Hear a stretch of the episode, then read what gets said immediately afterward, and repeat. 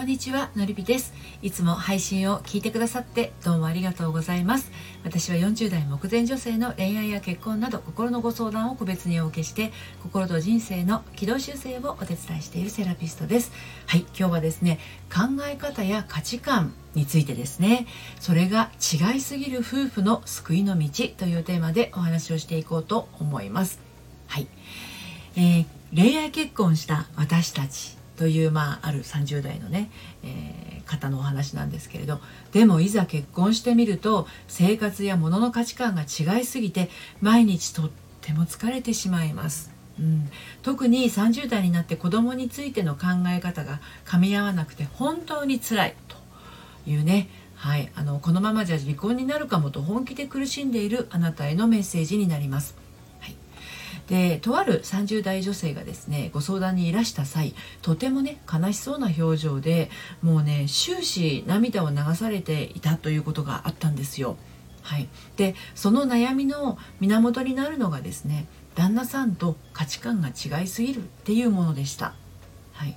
まあ、あの彼女はね小さな家でもいい静かで穏やかな暮らしがしたいってそんな風に望んでいるですね。でもあの旦那さんはというと大きな家でまあ贅沢な調度品に囲まれてね友達をたくさん招いたりテレビのね音を大音量にしてスポーツ観戦を楽しみたいとそんな考えを持ってたんですね。でこんなに違う2人なのに、まあ、どうして結婚したいって思ったのかって言ってもね、まあ、そこは恋愛結婚なんでお付き合いをしている時にはですね時々のことだから我慢ができてたと。いうことだったそうなんですねでもこれがいざ結婚をしてみると子供に関しての考え方も違う、うん、このままでは離婚になってしまうかもって悩んでたっていうことなんですよ。はいということで今日もまた3つに分けてお話をしていこうと思います。1つ目が考え方価値観は違ったら離婚はい、2つ目が出産子育て子育ての意見が噛み合わない。そして最後に離婚を選んでも同じ過ちを起こしやすい人。はいこんな感じで進めていきたいと思います。はいでは早速最初に考え方価値観は違ったら離婚っていうことについてお話を入っていこうと思うんですけれど。えーとね、この女性のお話をお伺いしていると価値観や考え方が夫婦で違うことに関してあのねものすごく過敏になっているように私感じたんですよね。でそしてねこの女性、まあ、仮に A さんとしますけれど、あのー、このね A さんに対して旦那さんがね全然歩み寄ってきそうにないっていうことにも、あのー、彼女はね悲嘆してたんですね。だからまあ終始涙が止まらなかったのはあの暮らしに我慢している辛さと旦那さんがねこう歩み寄ろうとしないことうん、つまり愛されていないのではって感じている悲しみだったのかもしれないっていうことなんですよね一つとしてね。でまああのそもそもなんだけれど夫婦っていうのは価値観が違って当たり前なんですよ。価値観が合う部分があればそれはラッキーぐらいのもんなんですね。はい、このだから夫婦は価値観が違って当たり前っていう大前提があるっていうのはまあ多分ねあのこれ聞いてくださってる皆さんもねあのあなたももちろん頭では分かってると思うんですよね。うん、で例外なく A さんもそれは分かってるんだけれどあのこのままだと旦那さんの思い通りになってしまうことに、まあ、恐怖も抱いてたようなんですよね。恐怖もそうだし悔しいのもあるかもしれないですよねもしかするとね。うん、でそして年齢的にも考えなければいけないと感じていたのは出産ですね妊娠出産子どもの問題ですよね。うん、でこんなに気持ちが寄り添えていない状態であの私思うんだけど 子どもの問題を考えたところで良い答えなんて出ないですよね。うん、なのにまるでこう人生のベルトコンベヤに乗らなければ失格かのようにねもうこう何て言うんだろう A さんはちょっと絶望気味の状態でいたんですよ。はい、でねここまで来るとお互いが相手を責めることしかしなくなります。お前があなたがっていう相手を主語にした責めをし続けるためね口を開けば主導権を取るための攻防になっちゃうんですよね。で旦那さんがテレビをつけてて少しでもテレビの音が大きければイライラするし奥さんがつまらなそうにしていれば、まあ、旦那さんも面白くないっていう2人とも相手の出方に敏感になっていくんですよ。うん、だから冷静な話し合いっていうよりもあの穏やかに話し合って2人で築いていく過程っていうものが冷静っていうよりも冷たい感じになっていっちゃってちょっと遠のいてしまった状態になっていってしまってるっていうことなんですよね。でまあこれそうなったからといって即離婚とはならないんだけど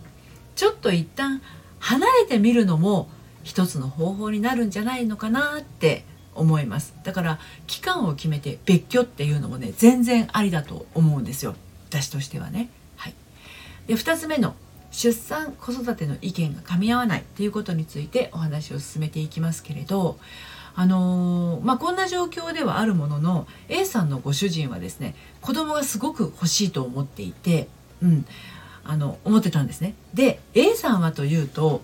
あの子供はやっぱり欲しいっていう気持ちはあるんだけれども出産したらですね専業主婦になりたいと感じてたんですね。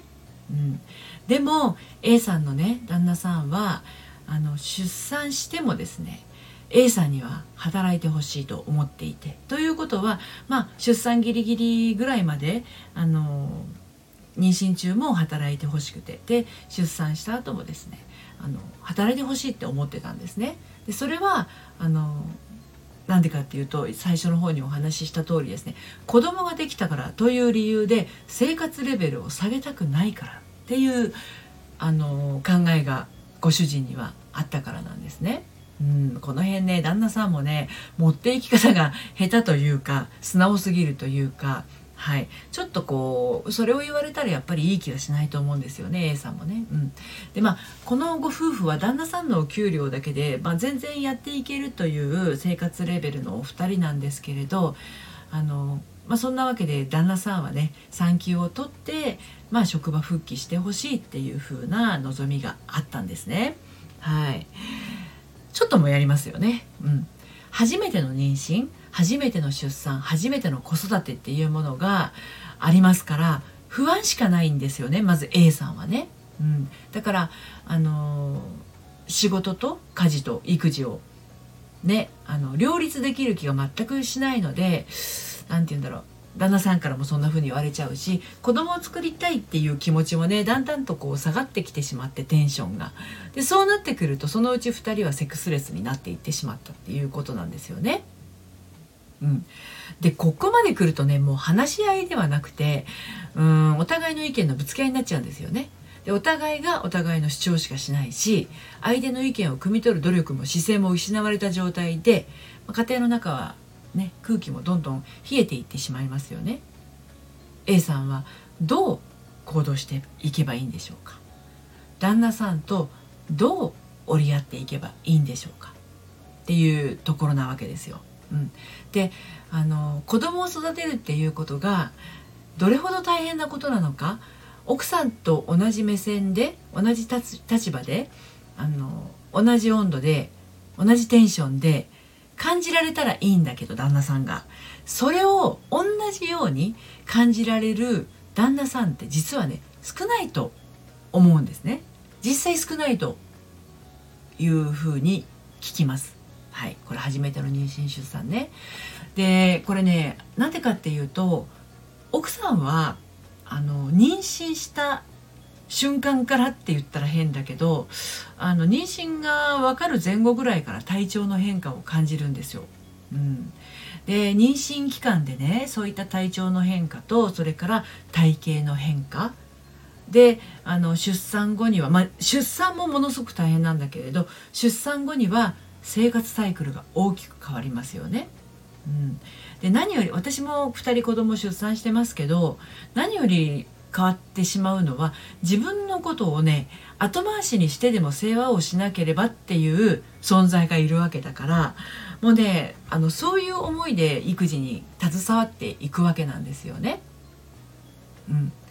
ただね、まあ、安直に産休したら職場復帰してほしいと旦那さんが言ったからって言ってそこにね絶望しないでほしいんですよ本当に。これは本当に妊娠出産に関しては旦那さんこんな風に言ってるけれど子供を産んだらガラッと変わる場合もあるしあの初めての妊娠出産をあの経験している奥さんを見ているとね考え方が変わっていくっていうこともありますからあの最初の段階何もまだ起きてない段階からあまりにも絶望していると話が先進まないのであのそこに絶望することもないかなと思うんですよね。でそしてこのご夫婦の場合なんですけれど子供の話をねするのはちょっとね時期が早いんじゃないかなって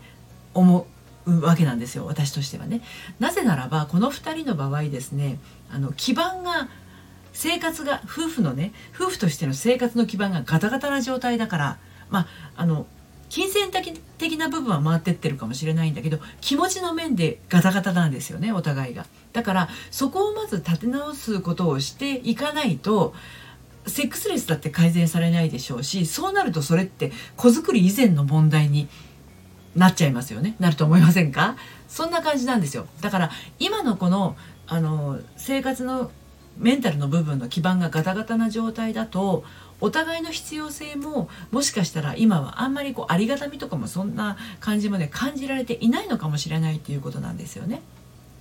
なので一度離れて客観的に見てみること。お互いに本当はあの相手を必要としているのかどうなのかっていうのも感じてみること。これがこのお二人にはねすごく必要に感じるんです。だから別居もありかな期間を決めての別居もありかなっていうふうに思うわけなんですよね。はい。ということで最後に離婚を選んでも同じ過ちを起こしやすい人ということについてお話をして、えー、この配信を締めくくっていこうと思うんですけれど